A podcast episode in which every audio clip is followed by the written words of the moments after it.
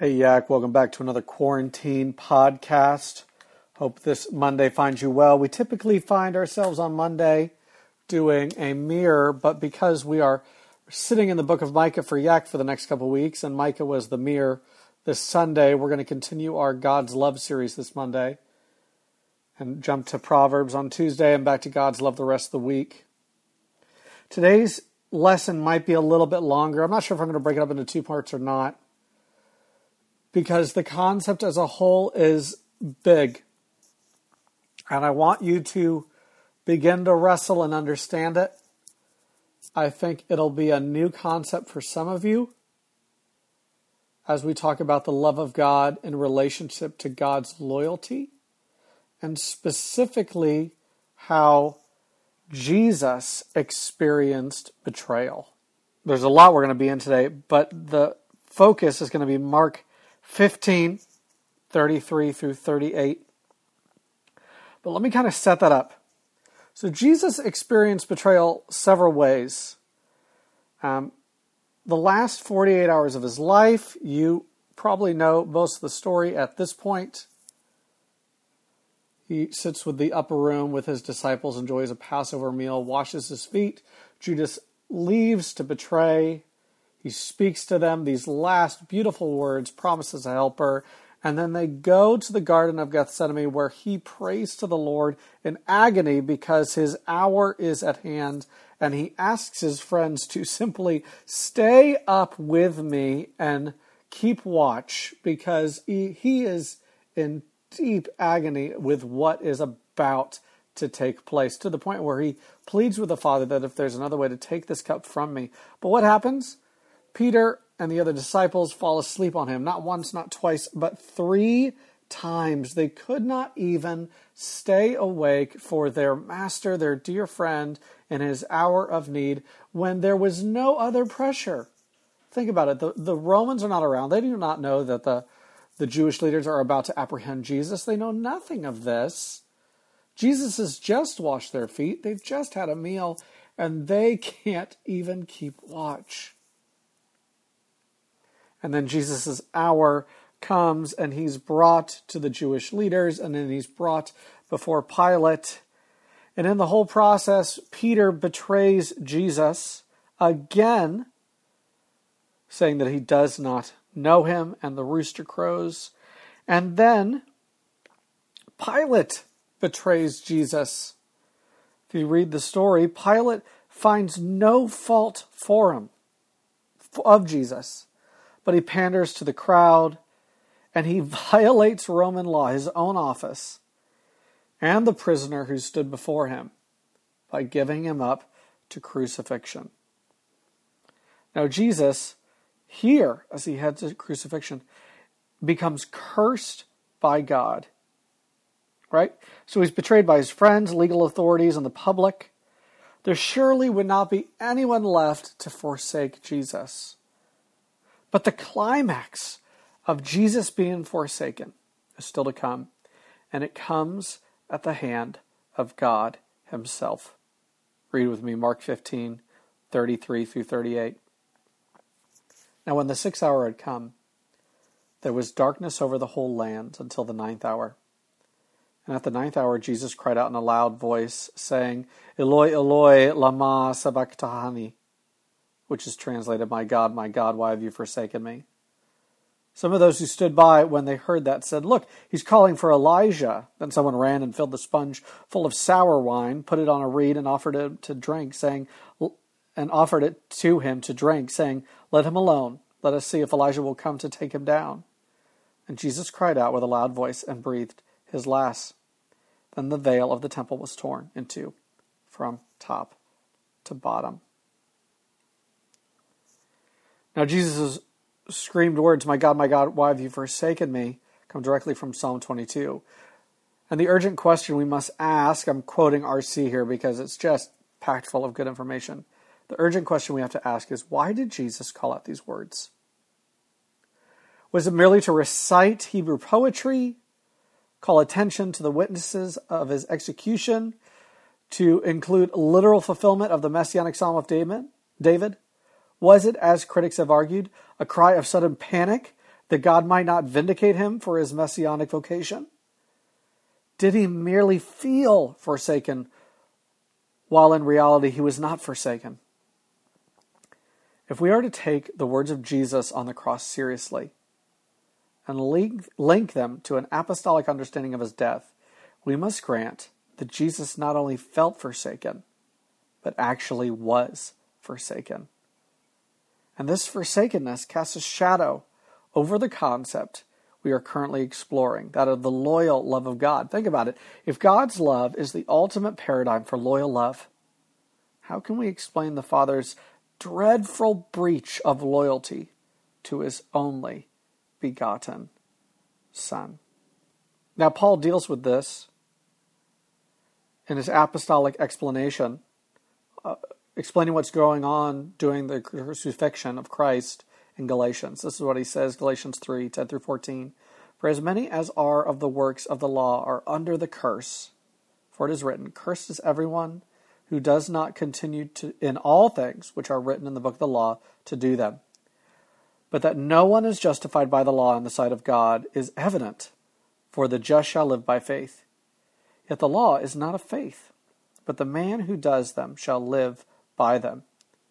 Christ has redeemed us from the curse of the law, having become a curse for us.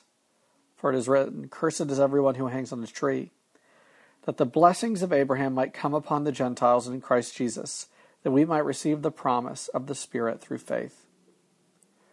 So there's a lot of imperatives there. I want to break it down for you. For Jesus to fulfill his mission of redemption, the mission that was conceived in eternity he had to serve as a substitute for his people.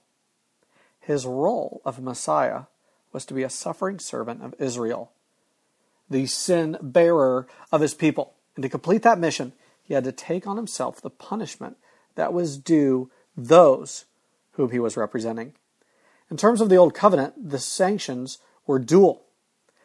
They were promises of blessings for obedience to the law and the promise of cursing for the disobedience. So again, it all comes back to the covenant that God made with his people in the Old Testament. And he's speaking here specifically of the Mosaic covenant that God made with his people. And if we look at Deuteronomy specifically, we look at Leviticus, we see that there are dual sections of the law, namely that if you follow the law, there will be blessing.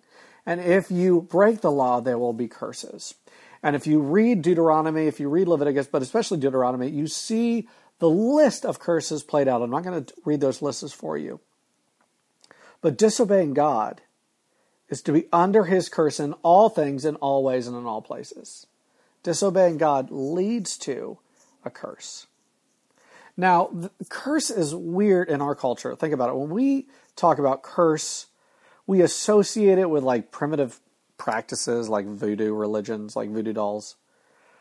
But we cannot begin to grasp the significance of the cross or the full measure of the love of God without first having some idea of the biblical concept of the curse.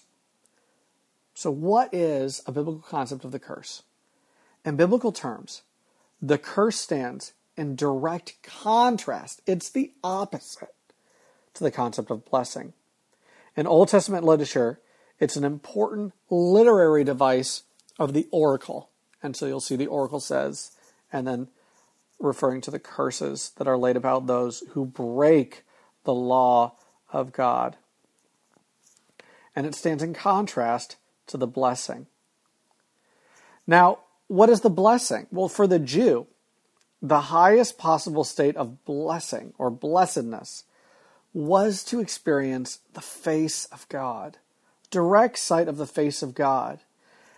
And of course, in Old Testament terms, the direct vision of God was forbidden to fallen humans and was reserved for the saints in glory. By contrast, the curse was related to the absence of God. To be cursed was to have God turn his back on you, to be removed from the blessedness of his presence, to enjoy not the light of his radiance, but to be sent into what is referred to a lot in the Old Testament of outer darkness. the curse was to be measured in terms of distance between God was from you. And we see this played out, I think, most clearly in Leviticus 16, where it is titled the Day of Atonement. And when he was made an end of atoning for the holy place, the tabernacle of meeting, Leviticus 16, 20 through 22. And when he has made an end of atoning for the holy place, the tabernacle of meeting and the altar, he shall bring the live goat. Aaron shall lay both his hands on the head of the live goat, confess over it all the iniquities of the children of Israel and all their transgressions concerning all their sins, putting them on the head of the goat, and shall send it away into the wilderness, the outer darkness, by the hand of a suitable man.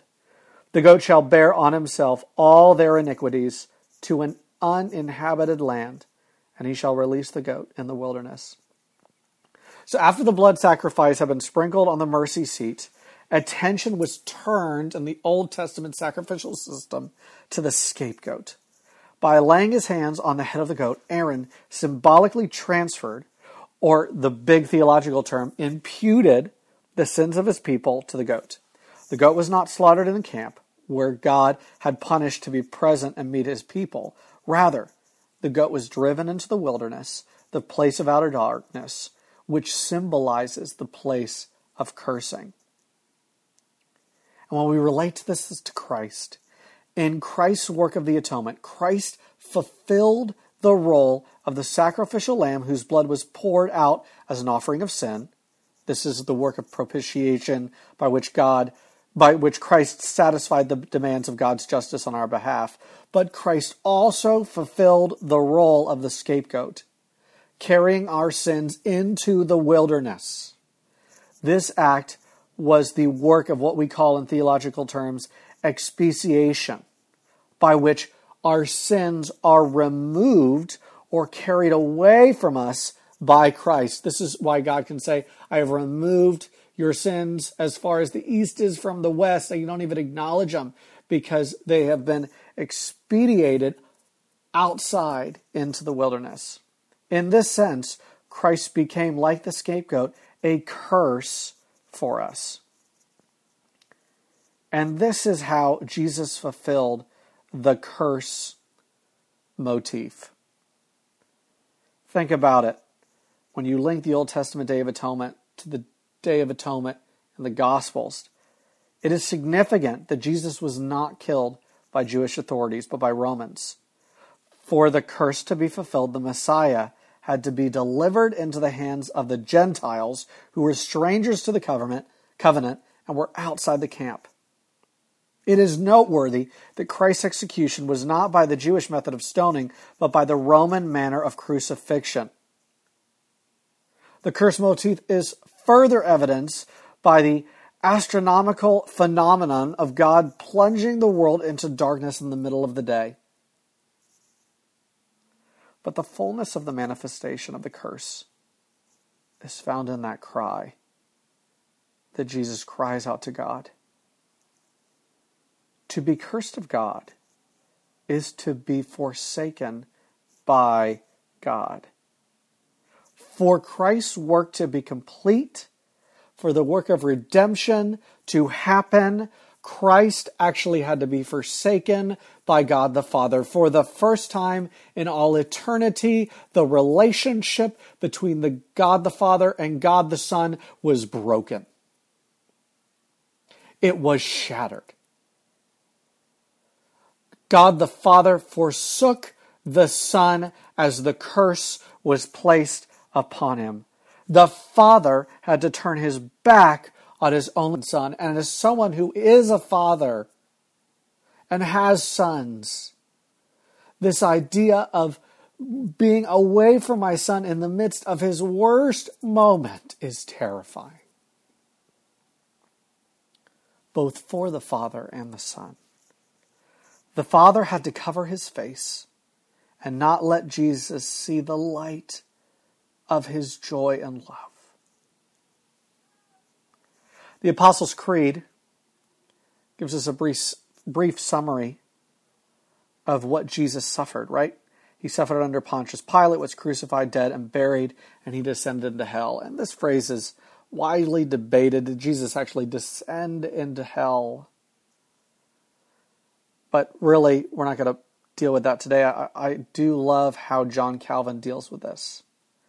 He argued that Jesus' real descent into hell did not occur after Jesus died but while he hung on the cross. That's what he says. Hell is the ultimate expression of the curse of God. For Jesus to be a curse for us, he had to endure the full measure of that curse, including the punishment of hell. Jesus experienced the fullness of hell while he was on the cross. His agony there had little to do with physical pain of nails and thorns. It was the agony of bearing the wrath of God in its fullness, fullest sense that provoked the cries of the Redeemer.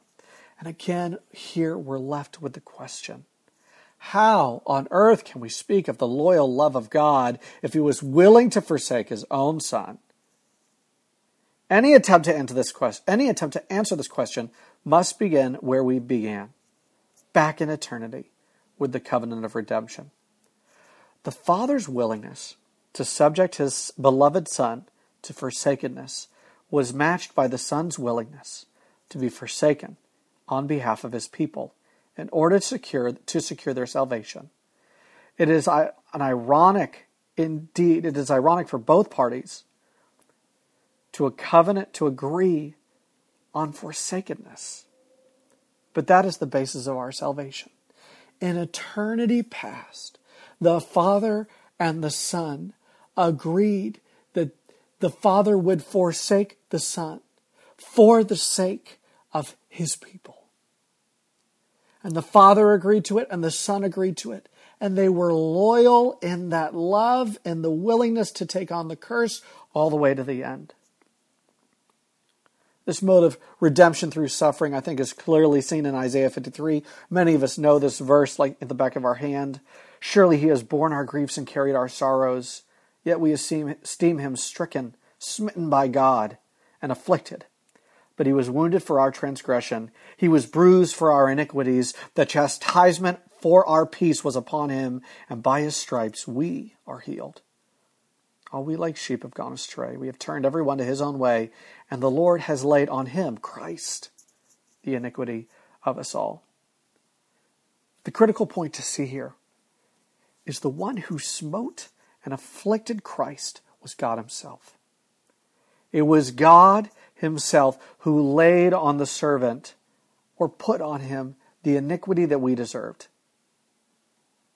At this point, the Father was not being disloyal in his love. On the contrary, he was maintaining his steadfast love, which he declared from the beginning. Isaiah 53 says, continues, Yet it pleased the Lord to bruise him. He has put him to grief. When you make his soul an offering for sin, he shall see his seed, he shall prolong his days, and the pleasure of the Lord shall prosper in his hand. He shall see the labor of his soul and be satisfied. By his knowledge, my righteous servant shall justify many, for he shall bear their iniquities. So, what does it mean that the Lord is pleased to bruise him? Is he some masochist that enjoys seeing his son suffer? Absolutely not. The reference to pleasure indicates that the Father was pleased by the redemption accomplished in this manner. It pleased the Father that his Son was willing to give his life as a ransom for many. It pleased God that the Son was willing to make himself of no reputation to be the redemption for the people. It pleased the Father that the Son did not depart from the plan that had been conceived from all eternity. The pleasure was in the redemption, not in the pain endured by his Son. And it's why at the end, we read Mark 13 at the beginning. We see the same scene unfold in Luke 23, and we see what he cried out in his last breath in the Gospel of Luke. This is what Jesus says Father, into my, your hands I commit my spirit. And having said this, he breathed his last, last breath. If the Son of God had thought that God had forsaken him permanently, rather than limiting how long he would forsake him so that he could, accomplish the work of atonement. He would not have committed his spirit into his Father's hands. But he does. He does. Because he knows that he has satisfied the requirements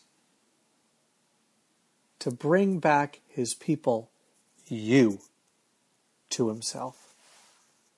By becoming the curse, by becoming the scapegoat, Jesus, the Son, and God the Father display their loyal love to you and show you what far reaching tasks they're willing to perform